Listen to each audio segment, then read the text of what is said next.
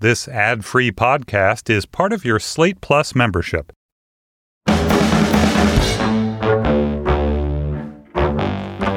Hello, and welcome to the Slate Political Gabfest.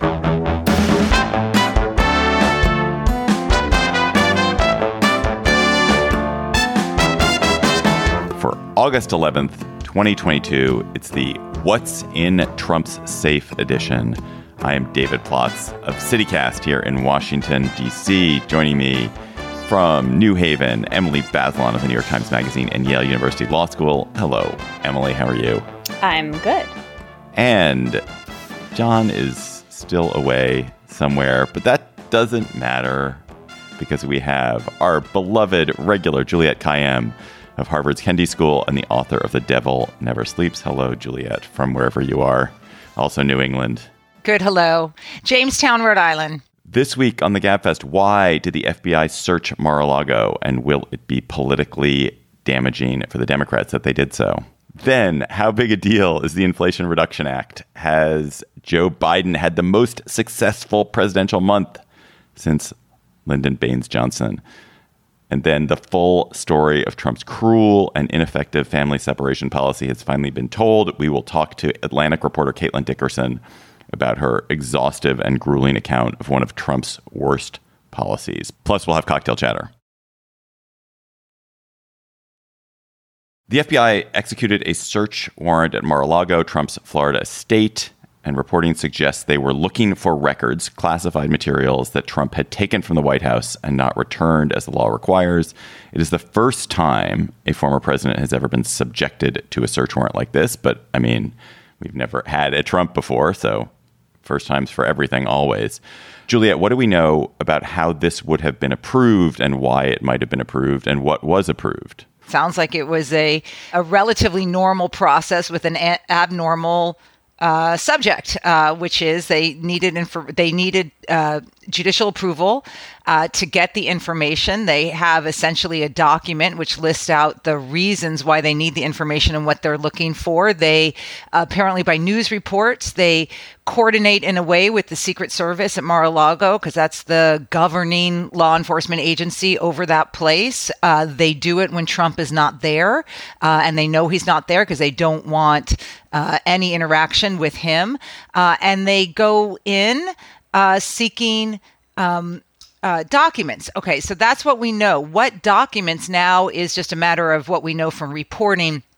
Trump, the Department of Justice certainly knows, but uh, uh, protocol and history, and I also think fairness is a reason why we're not learning from the Department of Justice. Uh, there's been no, essentially, no acknowledgement of what happened uh, uh, at Mar-a-Lago. Um, and then the third part is, what is it? That's where there's just lots of speculation about uh, what's in the documents. I will say you, there's things that you do know simply from the facts. The division within the Department of Justice is the National Security Division, which executed uh, the search. The National Security Division, uh, with a subpart within the division uh, that deals with classified information and improper disclosure. So, in other words, this is not the tax division. So we certainly know something from that.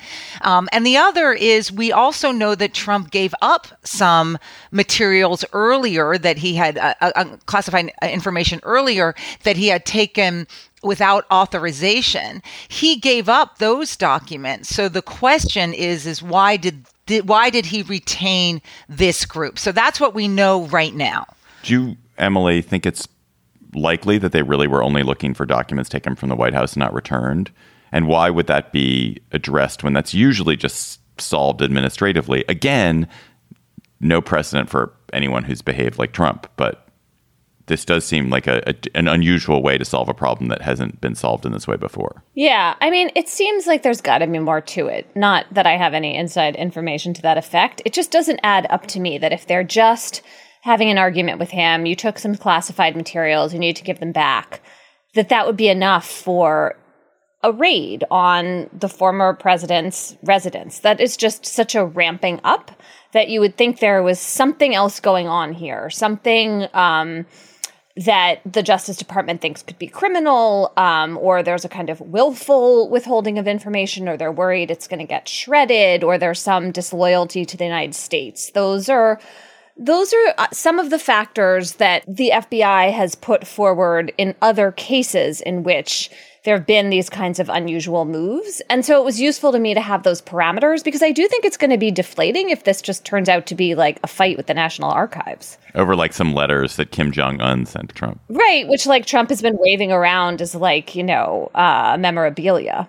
Emily, just to get one thing out of the way, there's been some Twitter chirping that if Trump were charged under a particular statute, one of the particular statutes about holding onto classified documents, he could be disqualified for being president again. Why was that theory, theorizing, Twitterizing incomplete or wrong? Well, it does say this in the statute. The question is whether Congress has the power to change the qualifications for the presidency that are in the Constitution. And the answer seems to be no. And we already ran this play when Hillary Clinton was being accused of, you know, potentially violating the statute when we were spending endless time thinking about her email server. And there was already a kind of whole vetting by law professors of this theory. And essentially, people said no. So the the right, Juliette, you wrote about this a bit, is in full froth. Then the now we're at war crowd who see this as a wholly political act of vengeance by the Biden regime, capital R regime. What is to be done about this sense that that the government is now a tool that I think whether or not I, I think it's highly unlikely that President Biden or any of Biden's staffers organized this to get back at Trump. I think this is almost certainly something being done by career prosecutors and approved probably very reluctantly by a political appointee somewhere in the Justice Department. But there is going to be this sense on the right that you can use the Justice Department now to go after political enemies. This is this that Trump did it.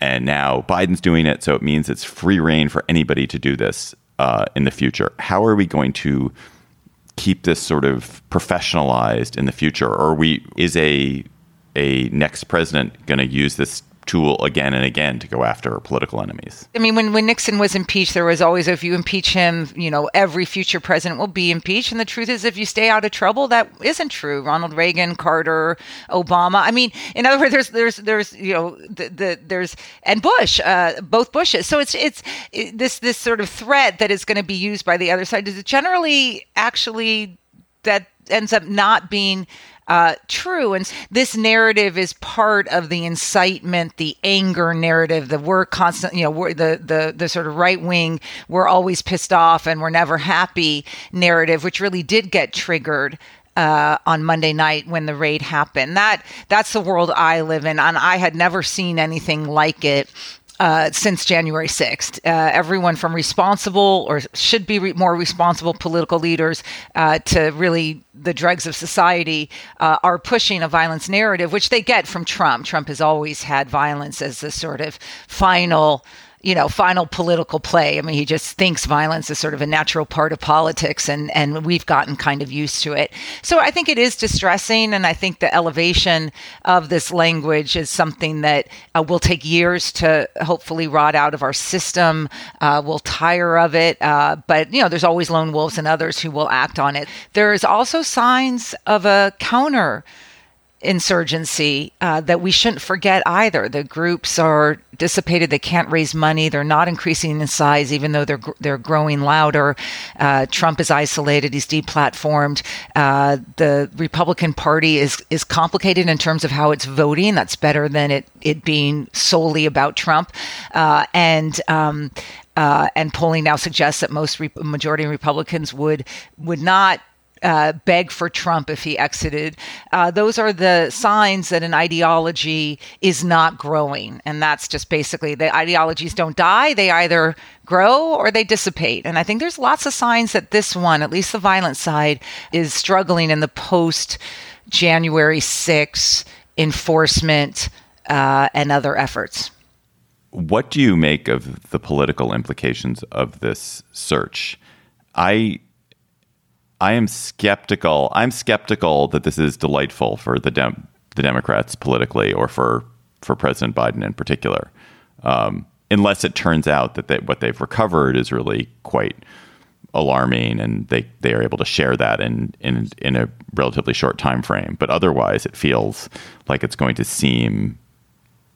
Uh, political, potentially political, and trivial, uh, and and also makes Trump into a martyr rather than than the villain that we know that he is. And it and it aggravates the right, and it sort of it antagonizes and gins up emotion, which makes people more likely to vote against you.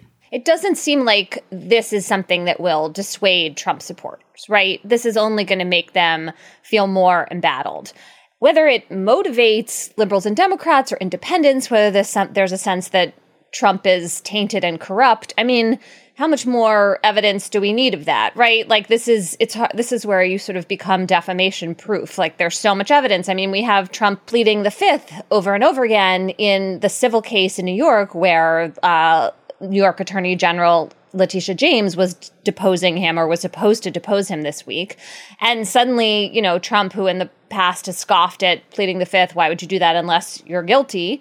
Well, turns out, like, if you don't want to answer questions, it's a pretty good route to take, especially if there's still at least the possibility of a criminal investigation in New York, though the district attorney in Manhattan, Alvin Bragg, has really backed away from that. Anyway, this is all part of Trump's persona. And so I think you're probably right, David, that if this kind of proves to be not much and you have these pretty shocking you know headlines about um, raiding Mar-a-Lago, that is not really going to be an asset for the Democrats. Whether it really matters in the end compared to like gas prices and inflation, I think that's another question. I want to just close. I, I was really struck by the juxtaposition of the Trump search and the Alex Jones trial. And we're in this whether or not the the Trump search was over something broad or something narrow, I think it's it would be highly unlikely that it was over nothing. It's almost certainly he d- did at least take some records that he wasn't supposed to have, and we know that Trump is has a history of invoking executive privilege in preposterous ways, withholding records, withholding documents, having his his employees and and aides withhold testimony uh, Alex Jones clearly withheld a phone that had all kinds of in, important evidence on it uh, that was required. And you realize how much of the law depends on people recognizing the legitimacy of the law and respecting it. And I worry that we're in this position where, yes, these are examples. Alex Jones is being held uh, liable, financially liable, and maybe Trump is going to be held criminally responsible for some some sort of records mishandling. But um, like it's very likely they could get away with it. And there's this, just this this scoffing, scornful way that that some people want to treat the law. And if they do and can get away with it, it just really is it weakens your profession. Emily and Juliette. A hundred percent. I mean, don't you think about that every time they see someone's phone? Like this week, it was Representative Scott Perry from Pennsylvania. Like, I don't want to encourage mass deletion, but if you're Scott Perry, didn't you already go through your phone? Like, come on. President Biden, has there ever been a better president, a more successful president in the history of history of histories? The most extraordinary run of any president in memory. The CHIPS Act. Woo! Legislation protecting veterans' health care. Killed the head of Al Qaeda. Gas prices are plunging. Inflation's down to zero, zero percent in July. And the jobs report, everyone has a job. Juliette has seven new jobs. And once the House approves it, he will sign the Inflation Reduction Act, a bill that will remake climate policy and tax policy. And most of this happened while he had COVID. And he was also he also turned 134 years old. So it's pretty impressive, Emily, don't you think? I mean, I guess he's not Jimmy Carter after all. Maybe. Yeah, I mean, it's really interesting to watch someone whose approval ratings are kind of historically low have this run and then wonder what kind of effect it's going to have exactly. How much does it matter electorally? Is President Biden's um, lack of popularity just kind of frozen in cement at this point? I, I don't know. What do you guys think? For me, it's like hilarious to watch. Like, you know, two weeks ago, will he run again? Democrats want him out, you know, the hand wringing by Democrats. And then he's FDR, Lincoln, and you know, whoever else, LBJ all combined, rolled up into LBJ, all combined. You know, it's like so. Who knows what what's going to animate things? And we also don't know in terms of the politics of all this stuff, just the undercurrent of the of the of the Roe decision and how that's going to play out in local elections, especially in some of these states that are are proving to be so heartless. And um, some of the stuff that you see is that people are voting Democratic and not necessarily saying that they like him, and that's fine for the party uh, as it moves forward. And the party runs against another party, and boy, are they putting up some doozies. So, in the end, this may end up, uh, the whole bunch of things may end up making the Senate more likely than not Democratic. And I'm, I'm not Pollyannish, but I'm not convinced that the House is dramatically going to go to the Republicans yet. Do you guys think that Biden himself deserves credit for any of these pieces of good news? It's not really clear to me. Like gas prices are not plunging because of him. Um, he didn't kill the head of Al Qaeda. I mean, he approved some operation. The veterans health care legislation was a bipartisan piece of legislation that's been in the works forever. The CHIPS Act is basically a Republican piece of legislation that Democrats glommed onto. And the Inflation Reduction Act is is Joe Manchin, you know, it's a Joe Manchin bill with with Chuck Schumer. I'm sure Biden had some role there, but it, it's not clear to me that as as president that what he is doing is is making the difference. It's just that there is a democratic structure in place and he's benefiting from it. I disagree. I mean, I, I, I think once again we're going to be talking about the presidents setting agendas, right? So he may not set the specifics, but he's he's setting agendas, and and these are complicated agendas that have withered for a long period of time. Whether it's the environment, uh, technology, the the the over the horizon capabilities after the withdrawal in Afghanistan that show that we can still kill the head of Al Qaeda. There's a limited amount of bandwidth for a government, uh, and what what the president prioritized matters to agencies, matters to the Hill, uh, and matters for the kind of concessions that he needed, at least in, in this legislation. I, I come from the non legislative world when I was in government. It was more, you know, response and capability and, and, and things like that. Um, and that matters too. If, uh, if uh, we, as we saw with COVID, right? I mean, uh, a, a president who decides that it's not an, an interesting thing that he wants to spend his time on will, uh, will will have an impact. So, uh, priority setting, energy, what the and remember what the agencies do, what the bureaucracy does, is very very influenced by what a White House wants. Emily, let's turn to the Inflation Reduction Act, which we still is not yet law, uh, but presumably is heading there once the House approves it and Biden signs it. What about that bill has you uh, intrigued? What seems what seems useful in it? What seems valuable in it? So, I guess a few things. Lowering prescription drug prices is very popular. It's something that voters have wanted for a long time. Democrats are giving them one of their heart's desires. Um, it should be a good thing for the world to have Medicare able to negotiate pres- prescription drug prices. Um, and it should be the kind of thing that matters for Democrats' chances in November. The energy provisions seem really important, right? I mean, this is the biggest piece of legislation trying to um, impact climate change that we've seen. It does it mostly by trying to incentivize um, renewable forms of energy. Yes, the pipeline that Joe Manchin wants that goes through West Virginia is going to get built. Um, but it seems like people who work on climate change issues are just thrilled that this is happening. And given that two weeks ago it seemed like Joe Manchin was going to be responsible for the death of civilization, that is um, a big relief if you care about climate change. And then finally, I think, you know, while the uh, tax increases look like they have some loopholes in them, it's important that corporations are going to be paying at least 15%. I mean, I don't understand why it's not higher, but at least there's something in there. And they are trying to pay for the bill. And it just seems like a pretty good expression of the Democratic Party's values and priorities. I mean, I also am going to express some sympathy with Manchin that Build Back Better had so much in it. I could never remember all of the provisions. Like every time we did this show and I had to think about all its many tentacles, I just got lost. Um, maybe my brain is too small, but having a bill. Oh no, totally with you. I Same, mean, same, same. right? Like having a bill where you you can list out what's in it. Um, in 30 seconds or less is is I think helpful. And that doesn't mean that like the child care and elder care and other provisions in it aren't important, family leave, but I think trying to do this in pieces, having a signature accomplishment that you can actually make clear to voters is helpful we can look at the details of it and say it didn't go far enough or the loopholes. There's actually uh, a piece that's starting to get noticed that most electric vehicles won't qualify for the federal tax credit uh, or the full federal tax credit because Manchin uh, got in a provision that requires a certain percentage have been made in America. Our supply chain for things like cobalt and others, uh, it, it, or let's just say that it, you know that stuff like that is made in places like Congo a lot easier than they're made here.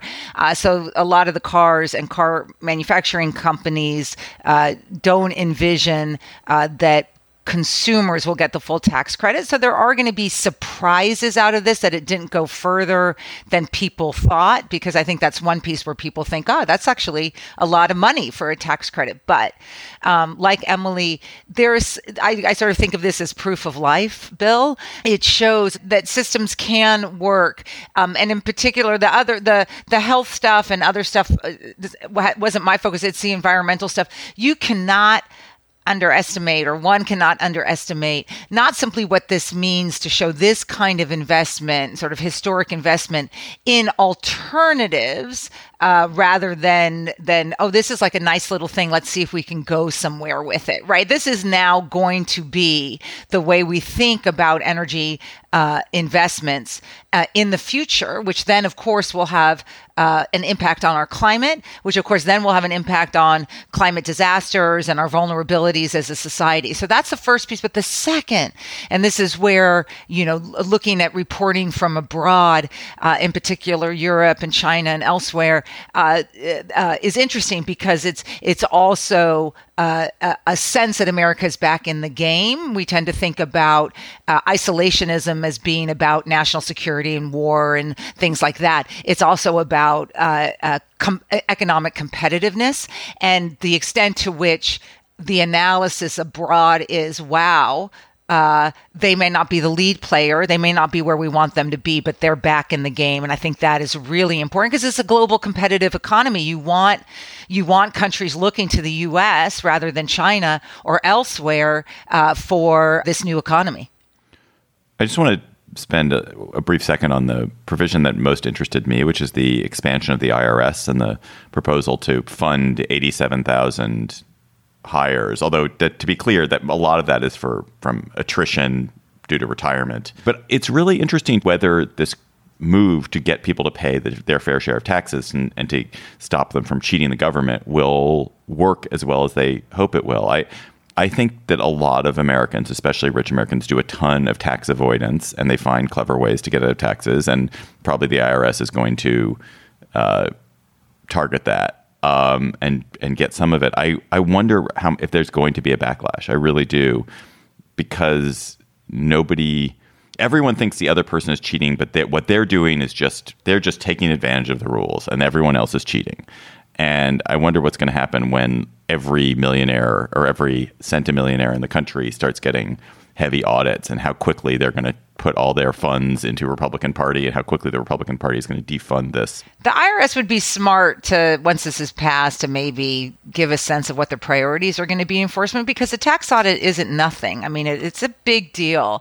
So prioritizing it and then they're not going to do it, but man, these churches and their nonprofit status as they become, you know, like you know, basically rallying for political causes is just ridiculous and the brave IRS commissioner would would would use that as a priority. It's the most outrageous loophole in the world. These are not churches; they are the faith of of Trump, and it's ridiculous. Well. I'll throw it back at you, which is there are a ton of nonprofits which work for progressive causes, which are yeah. effectively also politically active, and they get get tax benefits too. I mean, I know churches are different so you could say don't touch any of them because it could be used against the next in the next administration could be used and then all of a sudden you're going after greenpeace or or you know human rights watch or whatever um, but i think that there's that that there's some cases that are such outliers uh, in terms of what's permissible behavior uh, the, uh, at the site, right? That uh, that it, it'd be worth looking at. Caitlin Dickerson is an Atlantic staff writer and the author of An American Catastrophe The Secret History of the U.S. Government's Family Separation Policy, which just came out in The Atlantic. This is a case where the headline really matches the subject. This is the story of an American catastrophe. I would urge you, listeners, to read this story, which is very deep and very complicated and incredibly richly reported. It tells the story of the Trump policy that separated 4,000 children from their parents, then lost hundreds of them, and how that policy came to be. Uh, so, Caitlin, it is perverse for me to ask you to simplify the story because your point is really that it's not that simplifiable. It's the result of many many actions by many different people who overwhelmingly did not understand the consequences of what they were doing or chose not to see the consequences of it. But as much as you can, can you just start by please sort of summarizing the key points from the story, which it also was a story that you broke originally? Thank you. Yeah, there were a lot of reporters. We were all kind of doing it really alongside each other. Um, I decided to jump into it because after covering this in 2017 and 2018 when it all took place i just still felt like there was so much that we didn't know and i felt like the really quick quick scapegoating of stephen miller um, who obviously was a, a huge driver behind uh, Donald Trump's immigration policies. He was President Trump's chief advisor on immigration, and then of Kirstjen Nielsen, who was the DHS secretary at the time. DHS is the Department of Homeland Security. It wasn't really doing anybody a service in that, you know, this policy took dozens of very high ranking government officials to sign off on it in order to be put into place. And then, of course, it was carried out by hundreds of people working under them.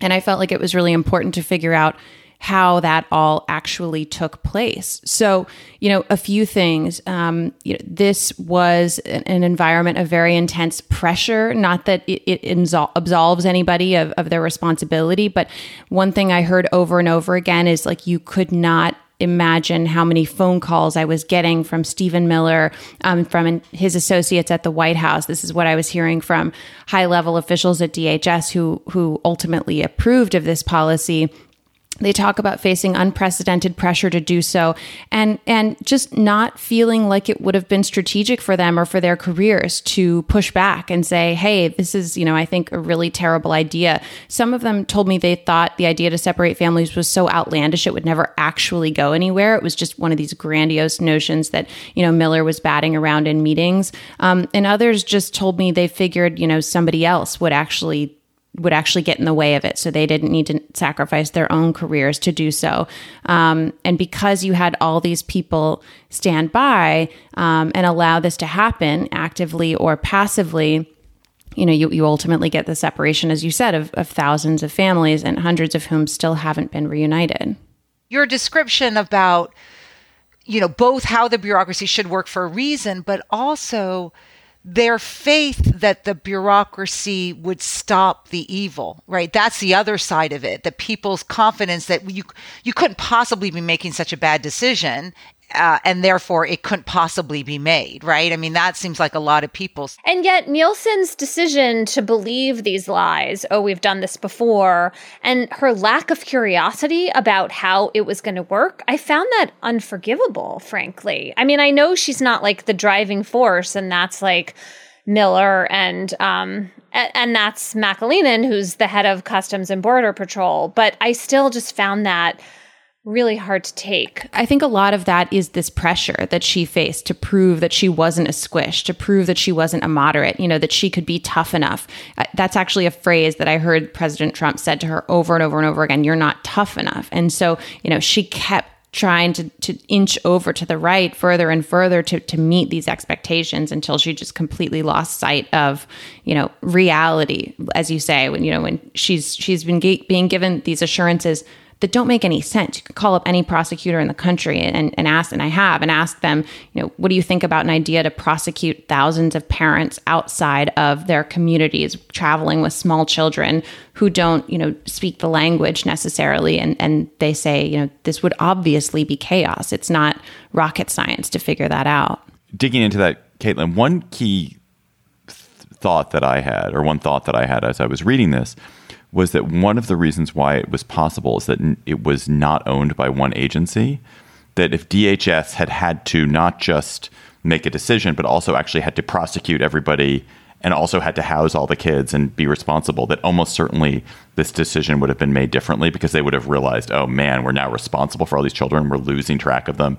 Oh man, we actually have to deal with you know the criminal prosecutions of all these people.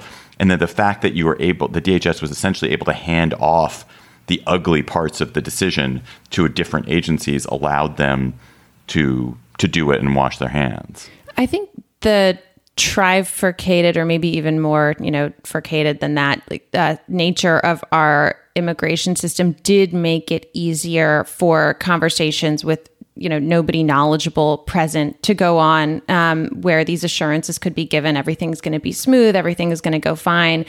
And there was just nobody in the room who was able to push back. Um, but putting immigration enforcement all, all into to one place i think would also be tricky. I'm curious what you think about this juliette but you have you also have this this kind of cultural divide between the Office of Refugee Resettlement and HHS, which houses the separated kids and unaccompanied kids, most of whom in those in that office they're social workers um, they're people with expertise in child welfare. They're they have actually you know sometimes what feels like the opposite goal of the enforcement agency which is looking to introduce consequences and to deter migration. And so you know people at orr um, would of course not want to turn over you know care of children to the law enforcement agency that is DHS DHS would would never want to turn I mean correct me Juliette if you think differently but enforcement over to social workers. So it's it's a very big mess. Um, and you know the fact that it's it's handled by so many different agencies is is one of frankly many problems here. Right. HHS is is catching up the whole time. They're not, you make the point, like they're not at the table. And it wasn't surprising to them that they weren't at the table, just given how the department was solely fo- focused on, and it wasn't just child separation, border enforcement, um, which is uh, a priority that's going to have consequences for HHS, which is in sort of the the receiving mode. And and to your point, David, that line I thought, you know, Kirstjen Nielsen being an interesting, not forgivable character, she says, right? She says, I didn't prosecute them and I didn't house them. It's like, what? Like, are you freaking serious? But that's how she's viewing it is that's HHS and that's DOJ. I'm just the guys who uh, who grab them, right? I mean, it's just, and it's a remarkable point, but I, I agree with that. That, and then when you're white you know, the way the interagency should work is then your responsible player at the White House says, let's get all these equities to the table and figure out how this is done. This is why it's also a story in policy making um, and see where we drive resources. That responsible person it doesn't exist because it's Stephen Miller. Well, and let's not leave out Alex Azar, who's the secretary of the Department of Health and Human Services, who seems totally checked out and like also not believing what's happening. And from your reporting, um, you know, utterly ineffective. Um, I wanted to move us forward. You know, one of the lessons you drive home in the piece, I think, is that while this policy was a catastrophe and got news coverage, there hasn't been a whole lot of consequences for a lot of the people involved. And I think you raise the concern that as a result, this could happen again. Um, you talk about an interview with the current head, the Biden administration's secretary for the Department of Homeland Security, um, and he's not interested in, you know, talking to the people who are still in his department who participated in this, of having some big investigation or review or report. I worried about that. Um, and I also wanted to ask you about this um, part of the piece in which the current Department of Justice is still, in some ways, pretending in court that there was no family separation policy, which I didn't understand at all. Well, I'm actually curious for your thoughts on that, Emily, because I, I tried to figure out why DOJ is still defending family separations in these civil cases brought by families who are seeking damages for what they experienced. And what I what I heard made sense, except in this extreme circumstance when you're dealing with family separation and an administration that has been unequivocal. You know, Biden has called this criminal, but basically, what I was told is that you know a lawyer's responsibility, a loyal lawyer's ethical duty, is to defend their client as vigorously as possible. The government, in this case, is their client, so this is this is what they've got to do, and and it is, I think, the norm.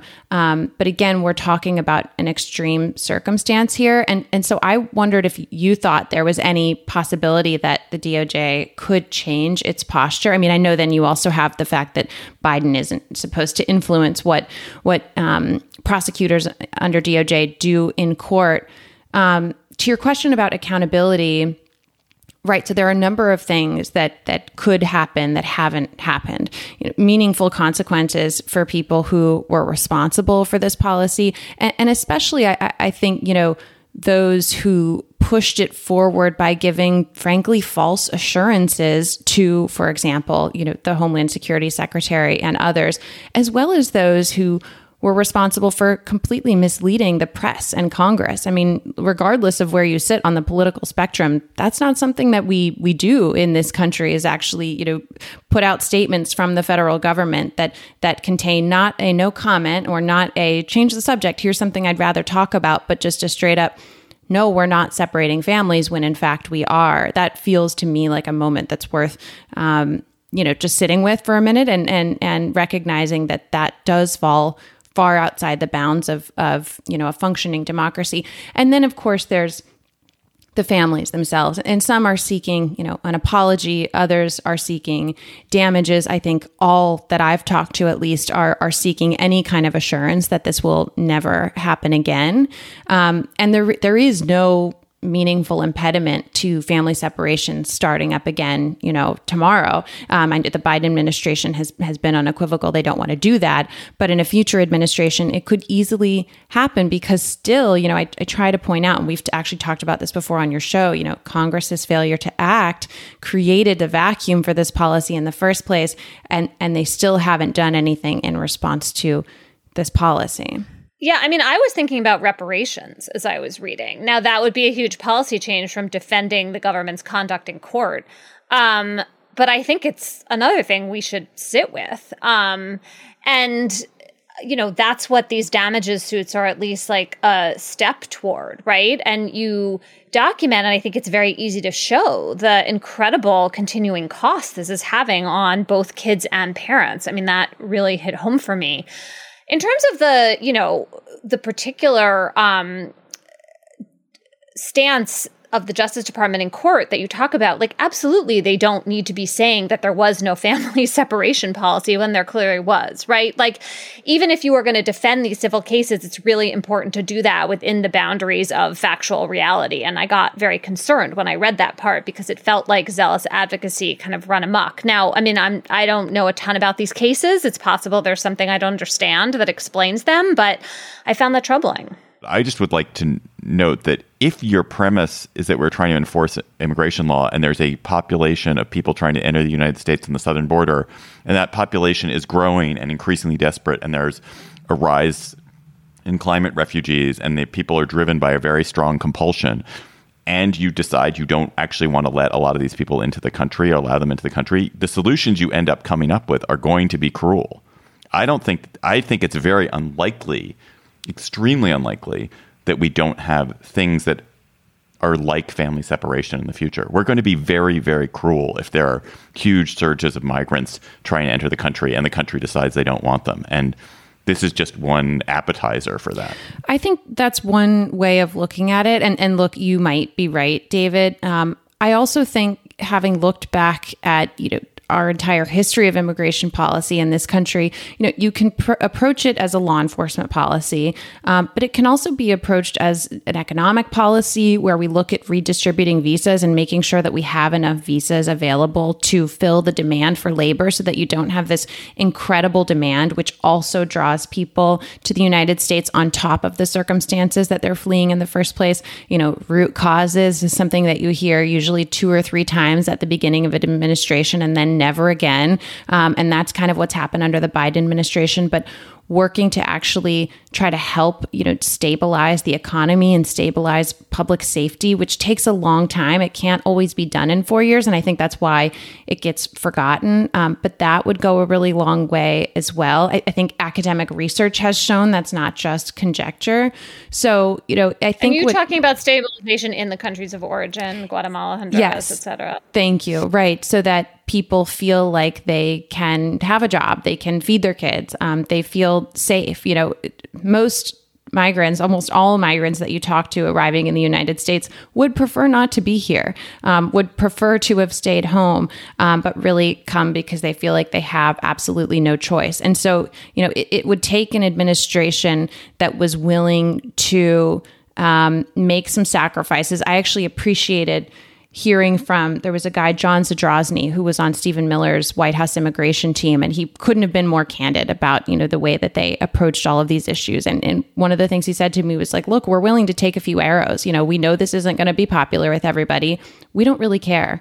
Um, and it would be interesting to hear a Democrat, you know, administration take that same tack and say, you know what, I think this is for the greater good to try to tackle this, even if it's not going to score immediate political points. I do think that's what it's going to take to get us past reaching for these harsher and harsher consequences as if they're the only tool available to us when they really aren't.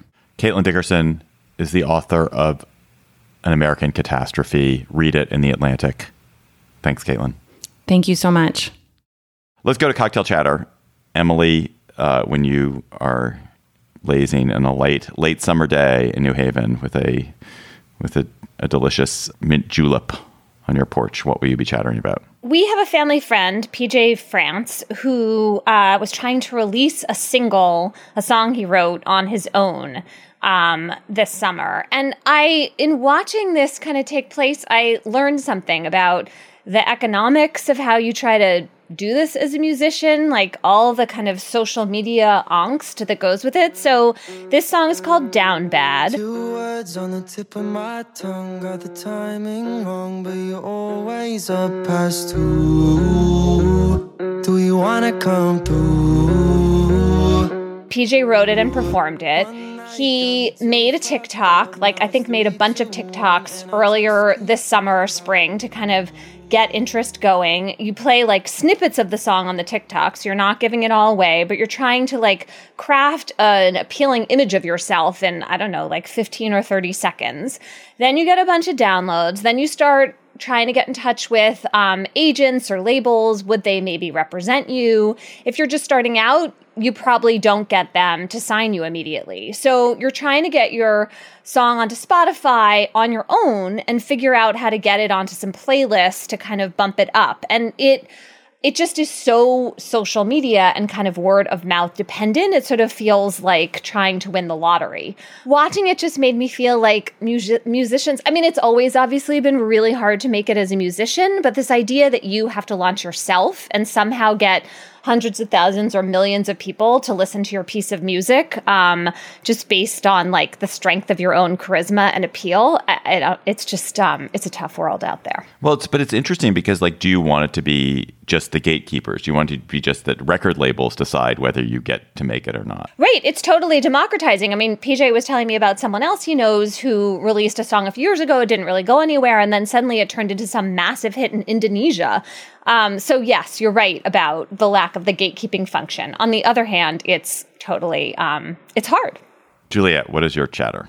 I've been thinking about Olivia Newton John, who passed away this week. Uh, she had a very complicated, uh, messy, messy life uh, in the last uh, few decades. But I think anyone of a certain age should stop and uh, appreciate uh, her, uh, her most famous role, of course, was in Grease.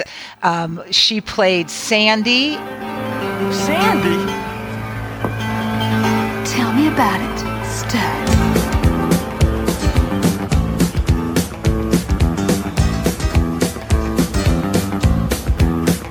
I got chills, they're multiplying.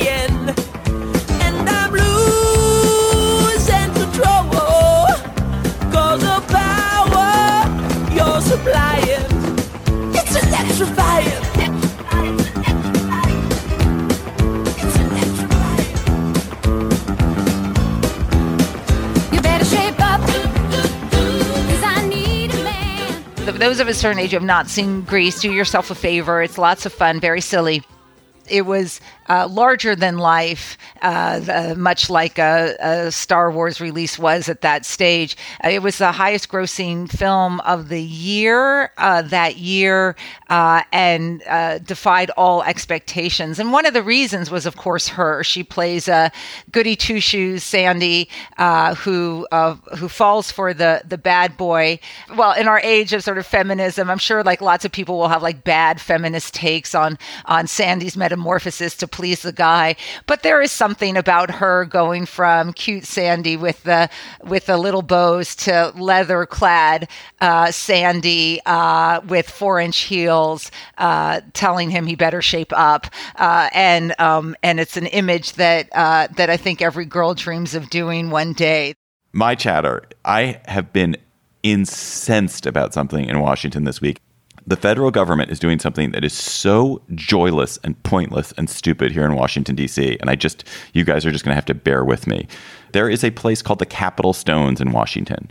It's an alley, a pile of stones, a pile of old stone behind the stables in Washington, D.C., in Rock Creek Park. And they're the happy accident of bureaucratic negligence. So basically, what happened in the 19, late 1950s, early 1960s, they were redoing the Capitol and in the course of redoing the Capitol in the east front of the Capitol, they had to take a whole bunch of st- original foundational stones out of the Capitol to build this new front to the Capitol. And so they took tons and tons of stone, some of which was just blocks of stone, but a lot of it was carved. There were whole columns. If you've ever been to the National Arboretum in Washington, the columns in the National Arboretum were taken off of the Capitol in in, in this moment. And and the national park excuse me the architect of the capitol who controls this took these stones and dumped them in the woods in Rock Creek Park in the early 1970s. They they sort of they, they didn't know what to do with them, so they just dumped them in the woods in these piles. Um, in a kind of nowhere place in, in Rock Creek Park. And nobody knew about them until about 20 years ago. People started to realize, oh, there's this incredible pile of stones. At this point, they had gotten all mossy and you see these carved stones. You see stonemasons' marks from the stonemasons of the 1790s who are preparing these stones for the Capitol. And it's in an avenue. It's a kind of avenue, and it really feels like a Mayan temple, a discovered Mayan temple. Um, and it's behind. It's and it's they're beautiful, and like you go there, and it's a, it's an almost you know transcendental sacred experience. It's really weathered and beautiful and it's all the trees have grown up around it and the bushes around it and it's a, it has this quality of sacred space.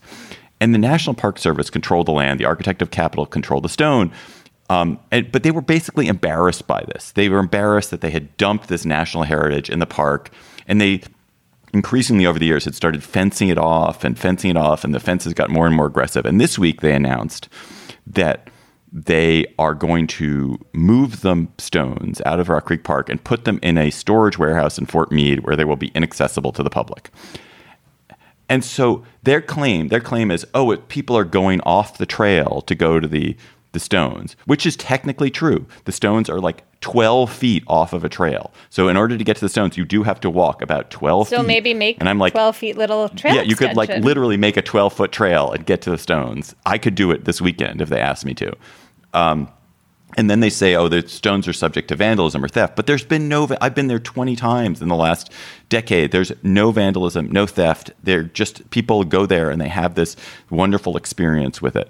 And it is just the shriveled hearts of these people, the lack of understanding of what these, these stones mean is so stupid. It is a grim and sad and small minded move to lock these stones away, which have brought so much pleasure to people and are just, you know, sitting there majestically for us. And I'm incensed about it. So that is my chatter. That sounds extremely frustrating. Can I add something? I have this friend, Caitlin DeSilvey, who is a geographer, a cultural geographer in the UK, and her work is about the idea of curated decay. Like that when you have a monument that might be sort of accidental or there are trees oh, growing out of it or mm-hmm. like.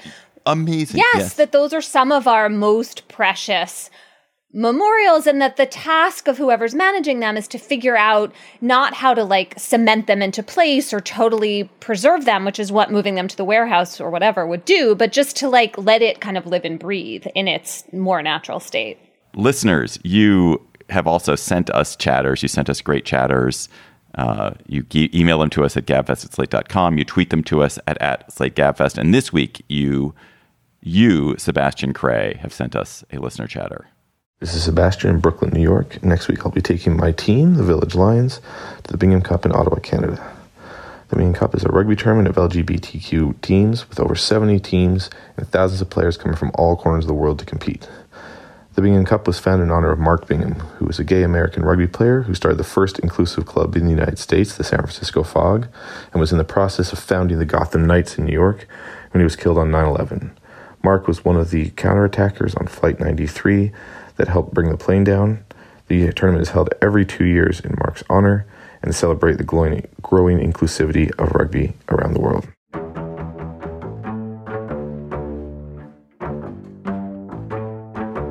That is our show for today. The Gabfest is produced by Cheyna Roth. Our researcher is Bridgette Dunlap. Our theme music is by They Might Be Giants. Ben Richmond is Senior Director for Podcast Operations. Alicia Montgomery is the Vice President of Audio for Slate. Please follow us on Twitter at Slate Gabfest and tweet chatter to us there or email it to us at gabfest at slate.com. For Juliette Kayyem, the always super sub at Juliette Kayyem and Emily Bazelon, I'm David Plotz. Thanks for listening. We will talk to you next week.